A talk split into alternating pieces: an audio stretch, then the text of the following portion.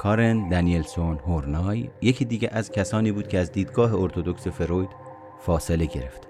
هرچند هورنای شاگرد مستقیم یا همکار فروید نبود اما یکی از وفادارترین شاگردان فروید بود که فروید روش رسمی روانکاوی رو به وی تعلیم میده. با این حال هورنای مدت زیادی به مکتب فروید وفادار نماند. سلام و عرض ادب امیدوارم صحیح و سالم باشید. محمد مهرگان هستم. و در قسمت 28 پادکست سایکوپاد درباره خانم کارن هورنای و نظرش در مورد روانشناسی شخصیت با شما صحبت می‌کنم.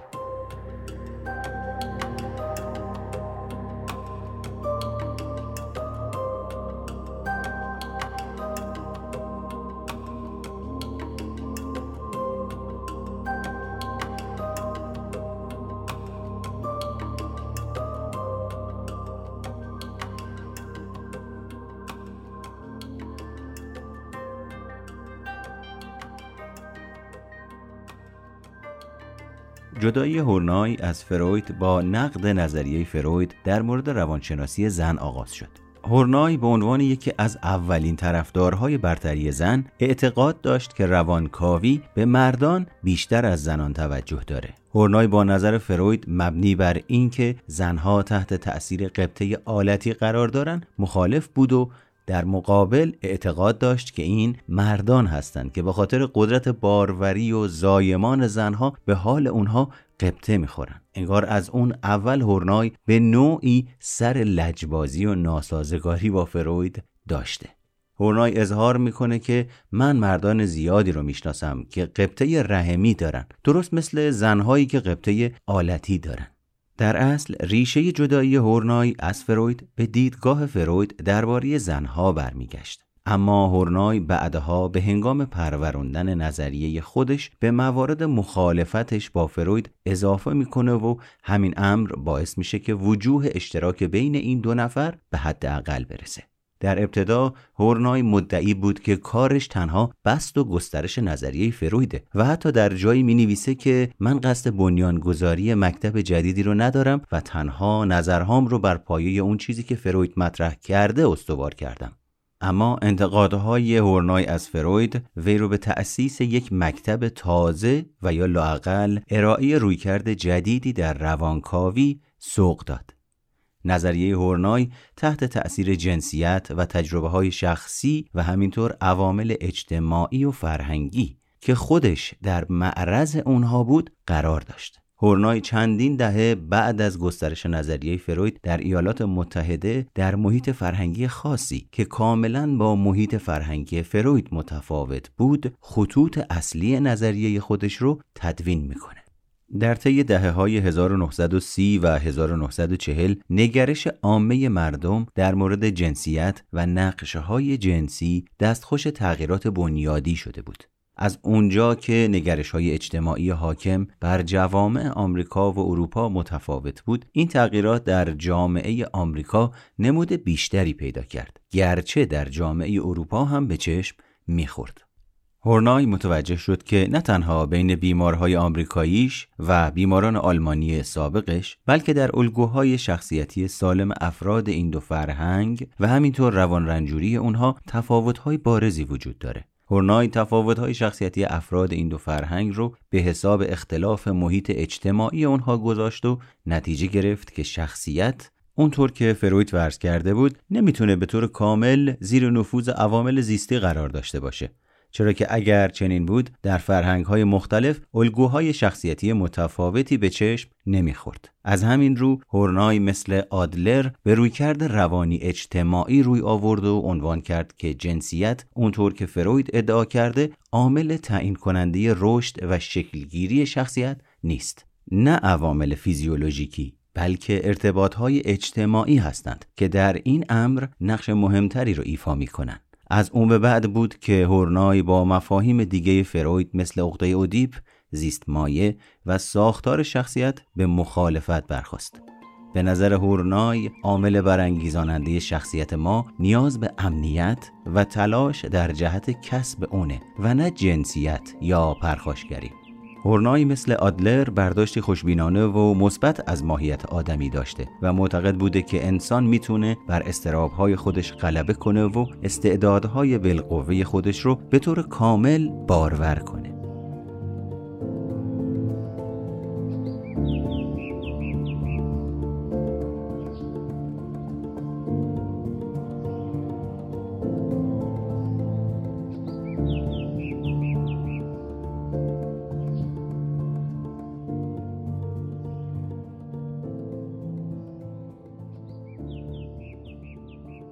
کارن دانیلسون در دهکده کوچیکی در نزدیکی هامبورگ در شمال آلمان به دنیا میاد. کارن فرزند دوم خانواده بوده و برادرش به خاطر جذابیت و زیباییش سوگلی پدر و مادرش بوده.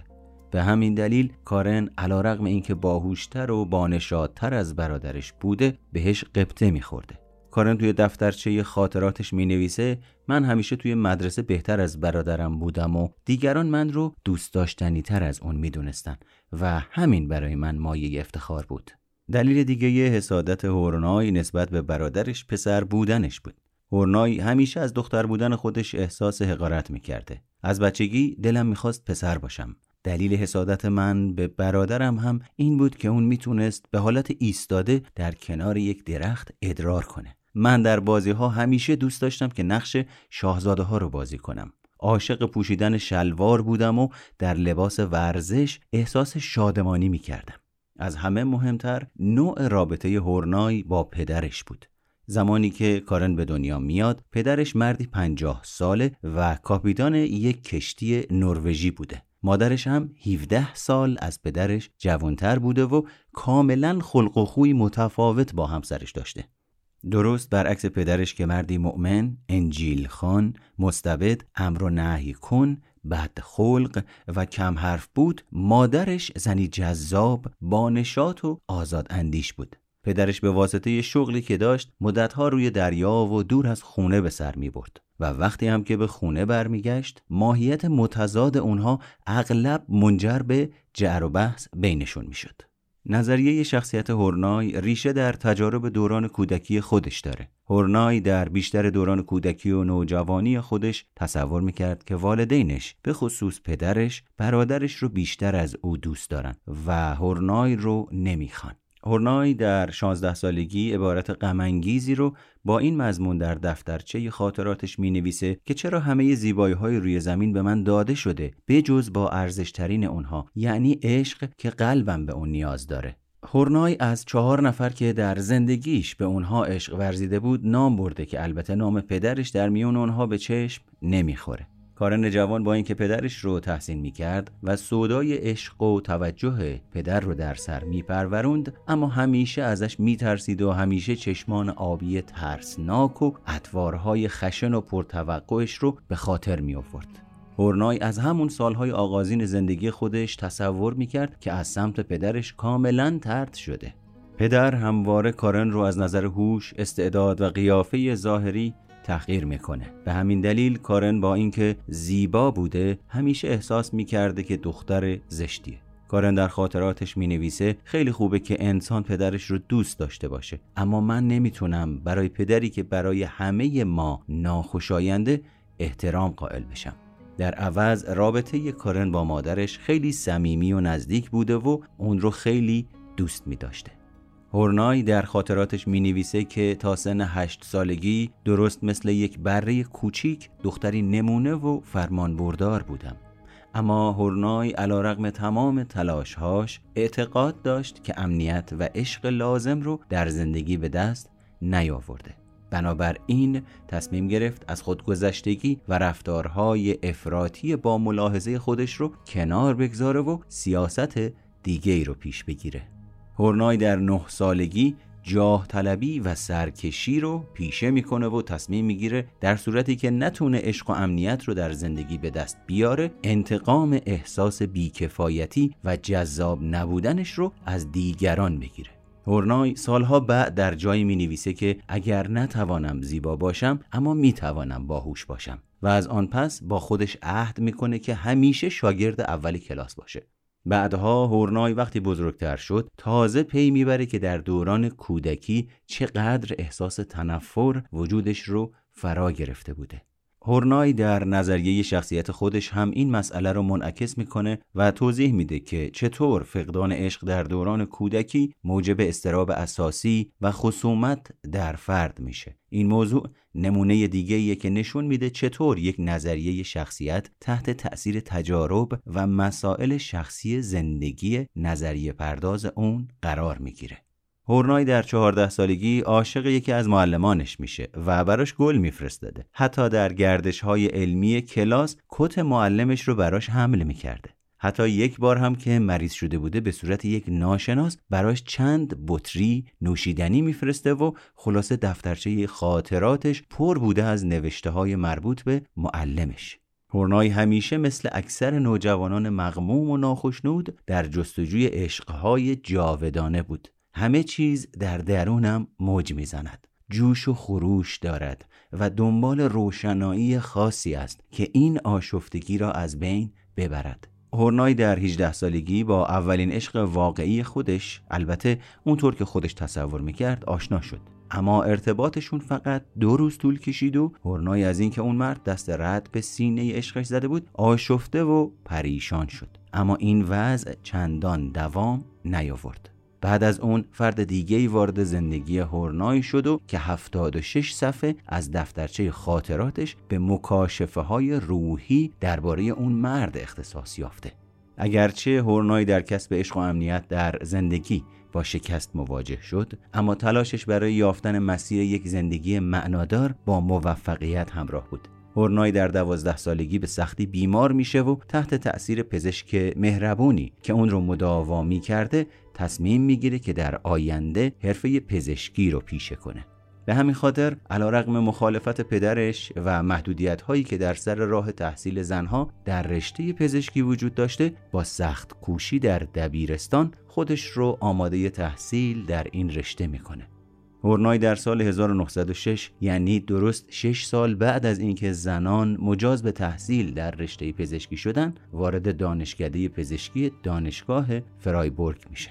کارن در تمام دوران تحصیل در دانشگاه سرآمد همگان بود. توی این مدت با دو مرد آشنا میشه که سخت دلباخته اولی میشه. اما سه سال بعد با مرد دوم که اسمش اسکار هورنای و دانشجوی دکترای رشته علوم سیاسی بود ازدواج می‌کنه. هورنای تحصیلاتش رو با موفقیت به پایان میرسونه و دکترای پزشکی خودش رو در سال 1913 از دانشگاه برلین می‌گیره. ثمره ازدواج هورنای سه دختر بود.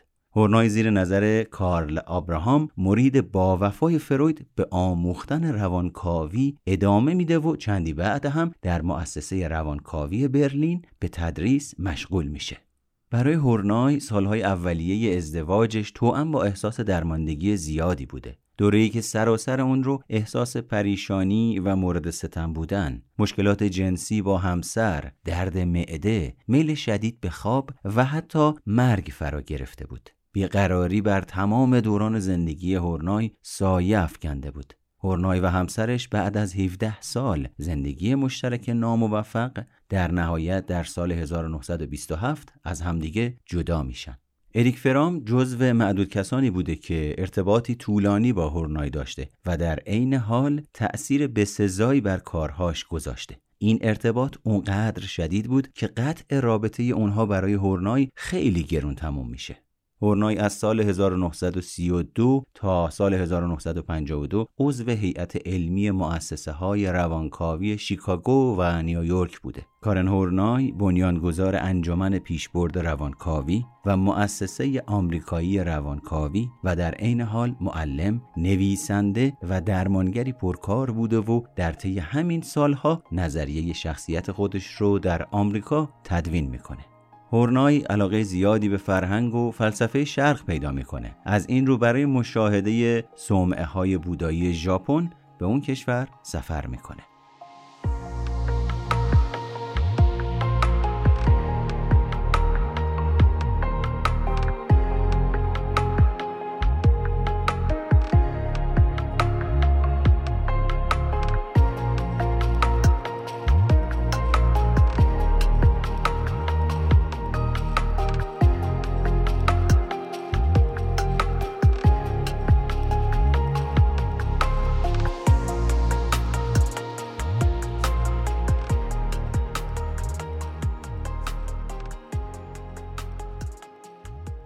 از نظر هورنای وجه مشخصه دوران کودکی نیاز به ایمنی و نیاز به ارزاع این نیازها سائقه هایی هستند همگانی که اهمیت زیادی دارند نیاز به ارزاع شامل برخی نیازهای فیزیولوژیکی مثل آب و غذا و خواب و فعالیت جنسی و اینجور چیزاست. هرچند این نیازها مهم هستند، از نظر هورنای ارزای اونها نقش مهمی در شکلگیری شخصیت نداره.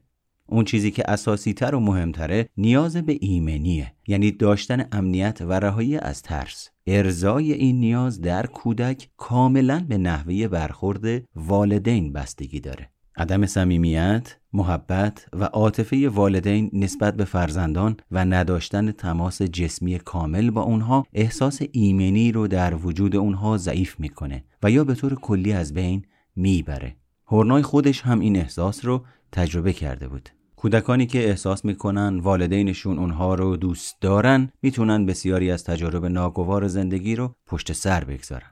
اما والدینی که بیدلیل تنبیه های مکرر می‌کنن و با بدقولی، تحقیر، تمسخر و منزوی کردن کودک احساس ایمنی رو در او از بین می‌برن و به ایجاد احساس ایمنی باثبات که زندگی بعدی و بزرگسالی فرد رو از استرابها و مشکلات روان رنجوری تا حد زیاد ایمن نگه میداره لطمه می‌زنن. کودک احساس تنفر و خصومت خودش رو نسبت به والدین به دلایلی سرکوب می‌کنه. مثلا کودک در برابر والدین احساس سرخوردگی و عجز می‌کنه. چرا که به اونها وابسته است و در صورتی که بیش از اندازه مورد توجه قرار بگیره و لوس و متکی به دیگران بشه این احساس بیشتر میشه. هورنای برخلاف آدلر معتقد بود که همه کودکان احساس درماندگی رو لزوما تجربه نمی کنن. هرچند به وجود آمدن این احساس در کودک موجب رشد رفتار روان رنجوری در وجودش میشه. یکی دیگه از دلایلی که ممکنه کودک احساس تنفر خودش رو نسبت به والدین سرکوب کنه ترسه. این ترس هم شامل ترس از والدین و هم شامل ترس از اشیاء پیرامون میشه. هرچه ترس کودک از والدین و اشیاء پیرامون بیشتر باشه بیشتر احساس تنفر و دشمنی با والدین رو سرکوب می‌کنه. عشق علاقه والدین یکی دیگه از دلایل سرکوبی احساس تنفر کودک نسبت به والدینشه. ابراز محبت والدین هرچند غیر اصیل باشه باعث میشه که کودک به دلیل ترس از دست دادن همین علاقه غیر اصیل تنفر و خشم خودش رو نسبت به والدینش سرکوب کنه. دلیل دیگه این سرکوبی اینه که در اکثر فرهنگ ها کودکان از ابراز تنفر و توقیان نسبت به والدین خودشون احساس گناه و بیارزشی می‌کنن و هرچه احساس گناه افزایش پیدا کنه سرکوبی تنفر هم عمیقتر میشه. هورنای معتقد این تنفر سرکوب شده به صورت استراب اساسی بروز می‌کنه.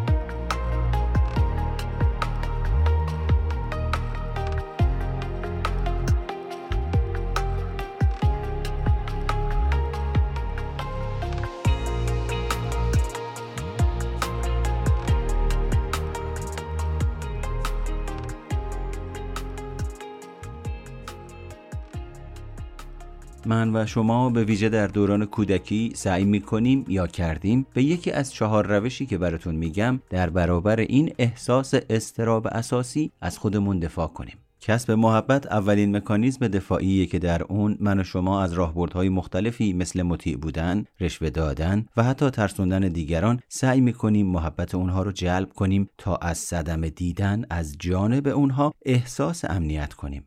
سلطه پذیری دومین مکانیسم دفاعی که در اون ما پیرو و مطیع خواسته های دیگران میشیم و اساساً به خودمون اجازه مخالفت، انتقاد و یا رنجوندن دیگران رو نمیدیم. چرا که تصور می‌کنیم اگر تسلیم باشیم آسیب نمی‌بینیم. کسب قدرت سومین مکانیزم دفاعی که در اون ما با کسب قدرت احساس درماندگی رو در خودمون جبران می‌کنیم و از این طریق احساس امنیت از دست رفته خودمون رو برای کوتاه مدت پیدا می‌کنیم. این سه روش خود حمایتگر هستند و در اون ما سعی می‌کنیم به کمک یکی از این روش ها و از طریق تعامل با دیگران به نحوی با استراب اساسی خودمون کنار بیایم. اما آخرین مکانیزم دفاعی مکانیزمیه که ما مستقل از دیگران عمل می‌کنیم.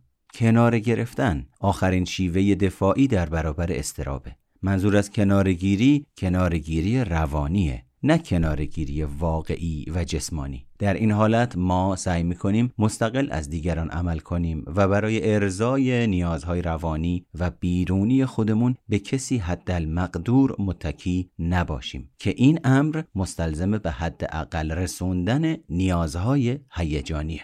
ویژگی های مشترک همه این چهار روش دفاعی نیرومندی و شدت اونهاست.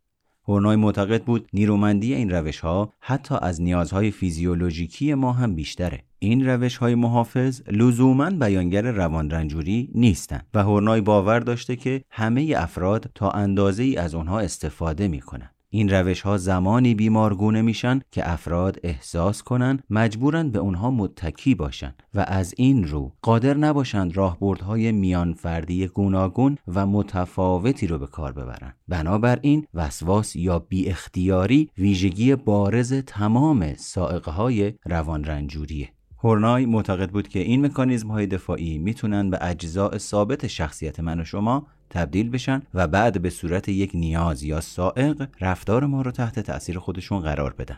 این نیازها نیازهای روان رنجوری نام گرفتن و شامل ده نیاز میشن. نیاز به محبت و تایید نیاز به داشتن شریک زندگی مقتدر نیاز به محدودیت در زندگی نیاز به قدرت نیاز به بهره کشی نیاز به وجهه و اعتبار نیاز به تحسین و تمجید شخصی نیاز به موفقیت و همت بلند نیاز به خودپسندگی و استقلال و مورد دهم نیاز به کمال و مسون بودن از انتقاد دیگران این نیازها در همه انسانها وجود دارند. هیچ کدوم از اونها در شکل موقتی و روزمره خودشون نابهنجار و روان رنجور تلقی نمیشن. اونچه این نیازها رو نابهنجار می‌کنه تلاش شدید و احساس اجبار درونی برای ارزای اونها به عنوان تنها وسیله رفع استراب اساسیه هرچند ارزای این نیازها احساس ایمنی رو در ما به وجود نمیاره و صرفا ما رو برای کوتاه مدت از تجربه احساس استراب اساسی رها می‌کنه هورنای بعدها این نیازها رو در سه طبقه کلی تقسیم می‌کنه و اسم اونها رو روندهای روان رنجوری می‌ذاره. روندهای روان رنجوری شکل بستیافته مکانیزم های دفاعی هن. این روندهای رفتاری و نگرشی به گونه که فرد روان رنجور ناگزیر مطابق اونها رفتار کنه. به عبارت دیگه تکانشی هستند. افراد می‌تونن هر کدوم از این گرایش های روان رنجور رو برای حل تعارض بنیادین به کار ببرن. اما متاسفانه این راه حل ها اصولا بی حاصل یا روان رنجور هستند هورنای اصطلاح تعارض بنیادی رو به این علت به کار برد که بچه ها به هر جهت کشیده میشن. به سمت مردم، علیه مردم و به دور از مردم. این سه سائق در کودکان سالم با حالتی نرمال و به اندازه به کار گرفته میشن. همین چند لحظه پیش راجع به تعارض بنیادی صحبت کردیم که هورنای اون رو به کار گرفته و گفته مشکل این مسئله اینه که کودکان رو به سه سمت سوق میدن. سمت اول حرکت به سمت دیگران بود سمت دوم حرکت علیه دیگران و سمت سوم دوری جستن از دیگران. حالا با همدیگه بریم یه سری بزنیم ببینیم افرادی که به سمت دیگران حرکت می‌کنن یا به نحوی شخصیت تسلیمگر هستند چگونه افرادی هستند. نیاز شدید و دائمی به محبت و اتکاع به دیگران که به صورت نیاز به دوست داشته شدن افراطی مورد نیاز بودن و مورد حمایت قرار گرفتن دیده میشه از ویژگی های این رونده این افراد در ارتباط با همه به ویژه افراد صمیمی مثل دوست و همسر طوری رفتار می‌کنن که جلوی اونها جذاب و دوست داشتنی به نظر برسن. مطابق انتظارات و خواسته های دیگران عمل می‌کنن و معمولا به همین دلیل اشخاصی با گذشت ملاحظه کار و سخاوتمند پنداشته میشن این افراد عمیقا خودشون رو مستحق سرزنش می‌دونن و هرگز از کسی انتقاد نمی‌کنن به شدت به دیگران وابسته هستند و همیشه نیاز به تایید و محبت دیگران دارند.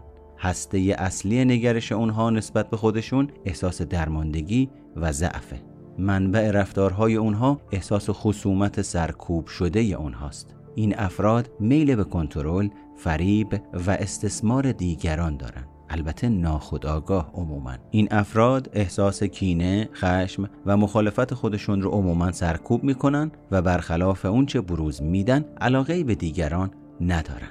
حرکت بعدی حرکت علیه دیگران بود یا افرادی که شخصیت پرخاشگر دارن. افراد این سنخ برخلاف سنخ تسلیمگر دنیا رو دنیای متخاصم می‌دونن که فقط برتری، قدرت و درند خویی در اون فضیلت غالبه. این افراد بیمی از ترد شدن از سمت دیگران ندارن. به دیگران هیچ توجهی نمی‌کنن و سلط جویانه رفتار می‌کنن و تنها از طریق پیشی گرفتن و موفق شدن غیر سازنده بر دیگران ارضا میشن. انگیزه اصلی این سنخ هم کاهش استراب اساسیه. انتقاد، جر و بحث، سلطگری، اصرار، تقلب و هر کاری که برای حفظ احساس برتری و قدرت لازم باشه از رفتارهای رایج این سنخه. اونها همیشه سعی می‌کنن در زمره بهترین و شایسته ترین افراد باشن. اما باید یادمون باشه که این وضعیت از مسئله به نام تعارض بنیادین نشأت می‌گیره. و اما حرکت سوم. دوری جستن از دیگران یا افرادی که شخصیت گسسته دارند. افراد این سنخ همیشه سعی می‌کنن از دیگران از نظر عاطفی فاصله بگیرن اونها برای اینکه بتونن از دیگران جدا باشن سعی می‌کنن در زندگی خود کفا باشن به کسی نیاز نداشته باشن و صرفا به توانایی های پرورش یافته خودشون تکیه کنن اونها از هر چیز که متعهد و پایبندشون کنه مثل ازدواج، برنامه ریزی و تعهدات کاری فرارین ویژگی های دیگه اونها نیاز شدید به داشتن احساس برتریه ولی برخلاف افراد پرخاشگر به طور فعالانه با دیگران رقابت نمی کنن بلکه از دیگران فاصله می گیرن. شخصیت گسسته به خاطر محدود کردن هیجانهای خودش بر توانایی های استدلال، منطق، هوش و ذکاوت خودش تأکید زیاد و نامتعارفی داره. هورنای تاکید داره که در هر فرد روان رنجور یکی از این سه روند به صورت غالب در میاد و دو گرایش دیگه با شدت کمتری وجود دارن. در واقع تعارض به معنی تضاد بنیادی این روندهای سگانه است و هسته روان رنجوری تلقی میشه. انسان سالم بسته به موقعیت از تمام این روندها به صورت مناسب و کارآمد استفاده می‌کنه و این روندها در شخصیت افراد سالم به صورت هماهنگ با هم عمل می‌کنن. اما افراد روان رنجور برای سرکوبی روندهای مسلط با خودشون همیشه در کشمکش هستند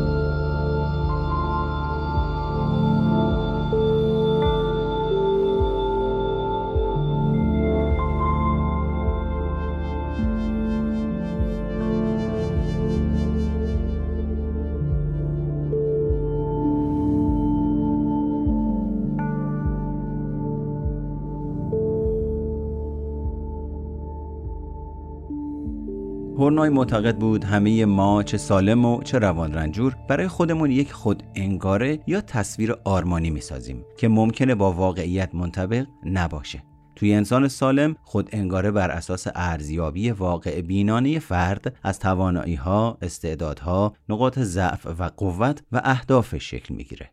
این تصور یک احساس وحدت و یک پارچگی رو برای کل شخصیت و همینطور چارچوب داوری فرد از خودش و دیگران فراهم می‌کنه. تحقق خیشتن یعنی به حد اکثر رسوندن رشد و کمال استعدادها مستلزم اینه که خود انگاره ما انعکاس خیشتن واقعی خودمون باشه. اما اشخاص روان رنجور یک خود انگاره آرمانی و دور از واقعیت برای خودشون فراهم می‌کنن که با واقعیت منطبق نیست و بیشتر به یک توهم شبیه این خود انگاره الگویی از چیزیه که فرد احساس می‌کنه هست و می‌تونه یا باید باشه خود انگاره فرد روان رنجور ایستا و بدون انعطاف و جانشین نامناسبی برای اعتماد به نفس و احساس ارزشمندی واقعی خودش میشه.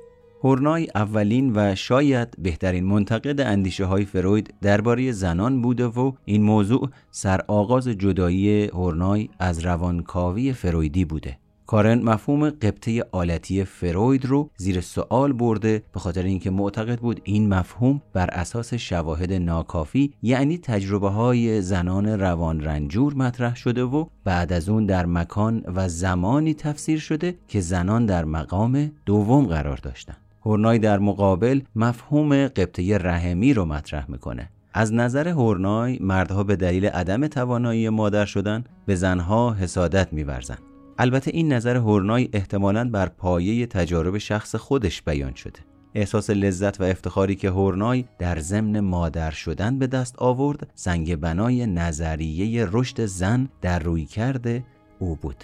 طبق نظر هورنای مردها سعی می‌کنن احساس قبطه خودشون رو با پیشرفت در کارهاشون و تلاش برای برتری و کسب موقعیت های برتر نسبت به زنان جبران کنند و همراه با اون به صورت ناهوشیار زنها رو تحقیر کنند و فرصت مشارکت های اجتماعی را از اونها سلب کنند. هورنای منکر این واقعیت نبود که بسیاری از زنها خودشون رو حقیرتر از مردها می‌دونن اما برخلاف فروید زیستی بودن مبنای این احساس رو انکار می‌کرد و اون رو ناشی از عوامل اجتماعی و فرهنگی و نفوذ طولانی مدت فرهنگ مرد سالاری در اقوام و جوامع می‌دونست. به همین دلیل برخی از زنها به حالتی که هورنای اون رو گریز از زن بودن نامیدن گرایش پیدا کردند. گریز از زن بودن ممکنه به بازداری هایی از جمله سرد مزاجی منجر بشه. هورنای در مورد ماهیت عقده اودیپ هم با فروید مخالف بود. هورنای اعتقاد داشت که کشمکش های بین والدین و فرزندان از تعارض بین وابستگی فرد به والدین و احساس تنفر از اونها سرچشمه می‌گیره و ریشه در مسائل جنسی نداره. کودک احساس تنفر خودش رو به دلیل وابستگی و نیاز به والدین سرکوب می‌کنه. اما تکانه های احساس تنفر در درون وجودش باقی میمونن و موجب ایجاد استراب اساسی میشن. این وضعیت شبیه اون چیزیه که فروید اون رو عقده اودیپ نامیده. از نظر هورنای این عقده تنها در شرایطی بروز می‌کنه که رفتار والدین احساس ایمنی کودک رو تهدید کنه و برخلاف ادعای فروید در تمام افراد به وجود نمیاد.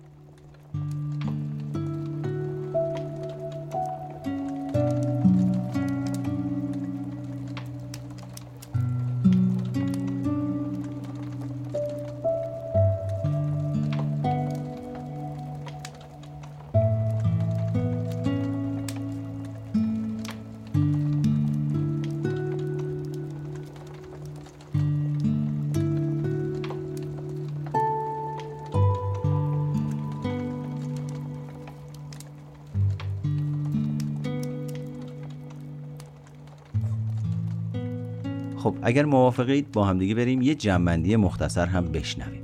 برداشت هورنای از ماهیت انسان خوشبینانه تر از فرویده. از نظر هورنای هر فردی شخصیت منحصر به فرد خودش رو داره و محکوم به تعارض و تجربه مداوم استراب اساسی نیست. تجربه بزرگسالی مثل تجربه کودکی در شکلگیری شخصیت ما اهمیت دارند. به اعتقاد هورنای خودآگاهی کلید رشد انسانه بنابراین رفتارهای انسان کاملا جبری نیستند هورنای از روش تدایی آزاد و تحلیل رویا برای ارزیابی شخصیت استفاده می‌کرد مهمترین تفاوت بین روش هورنای و فروید بر رابطه تحلیلگر و بیمار مربوط میشه. هورنای معتقد بود که فروید منفعلانه، سرد و از موضع اندیشمندانه با مخاطب خودش برخورد می‌کنه.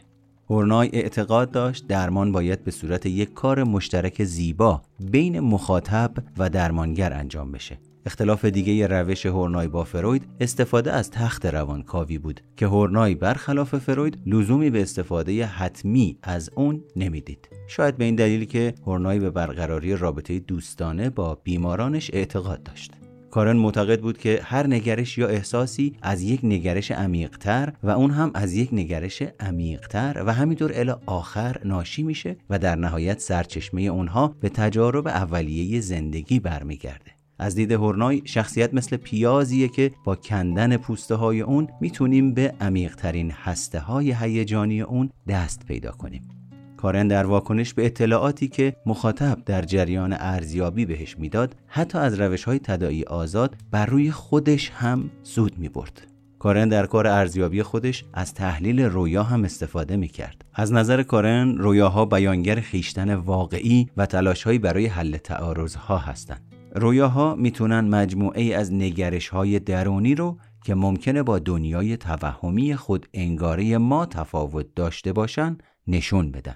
به طور کلی روانشناسها برخی از مفاهیم نظریه هورنای رو از قبیل روندهای روانرنجوری، نیاز به امنیت، نقش استراب و خود انگاره آرمانی رو ارزشمند می‌دونن. برخی انتقادهایی که به نظریه هورنای وارد شده ناشی از اینه که به اندازه نظریه فروید منسجم نیست و به شدت تحت تأثیر فرهنگ طبقه‌ای متوسط آمریکا بوده. همینطور در رویکرد کارن از داده های پژوهش جامعه شناسی و انسان شناسی استفاده نشده.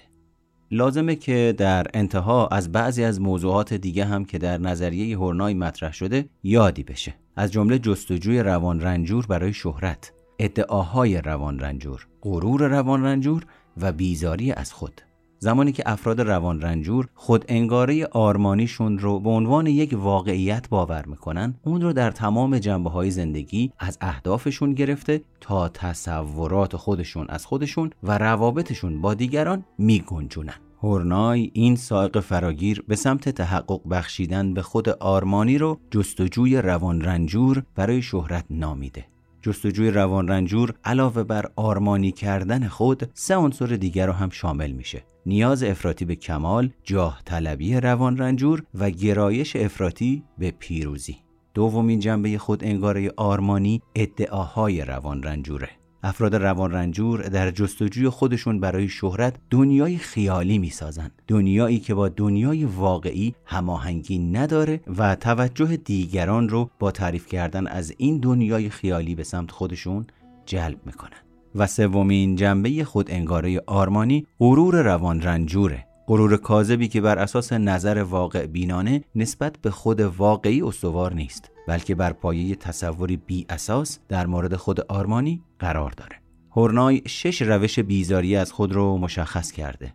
روش اول بیزاری از خود می‌تونه به توقعات مداوم از خود منجر بشه. روش دوم بیزاری از خود گناه کار انگاری بیرحمانه خیشه. روش سوم بیزاری از خود به شکل خودخوار شماری تجربه میشه که به صورت حقیر شمردن، دست کم گرفتن و مسخره کردن خیشتن ابراز میشه. روش چهارم بیزاری از خود ناکام کردن خوده. هورنای منضبط کردن خود سالم رو از ناکام کردن خود روان رنجور متمایز کرده. روش پنجم بیزاری از خود به شکل خود آزاری یا زجر دادن خیشتنه.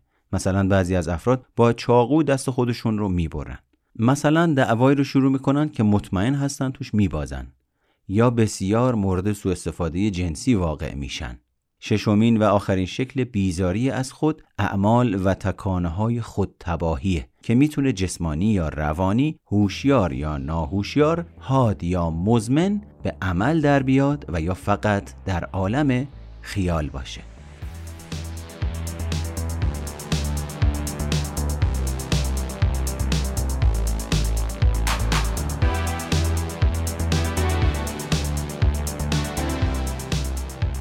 خب به پایان اپیزود 28 پادکست سایکوپات با موضوع کارن هورنای و نظریه های شخصیت رسیدیم. مثل همیشه امیدواریم اینه که با شنیدن این اطلاعات به آگاهی شما افزوده بشه و به عنوان تلنگری محسوب بشه که اگر در زندگیتون می‌دونید قلبا کاری رو باید انجام بدید و پشت گوش میندازیدش حتما به اون رسیدگی بکنید. به عنوان یک فرد مسئول و بزرگسال. من محمد مهرگان هستم و اگر خواستید با من در تماس باشید می‌تونید از طریق پیج اینستاگرامم به نشونی او مهرگان یا از طریق کانال تلگرام و شماره که اونجا قرار دادم در واتساپ در ارتباط باشید.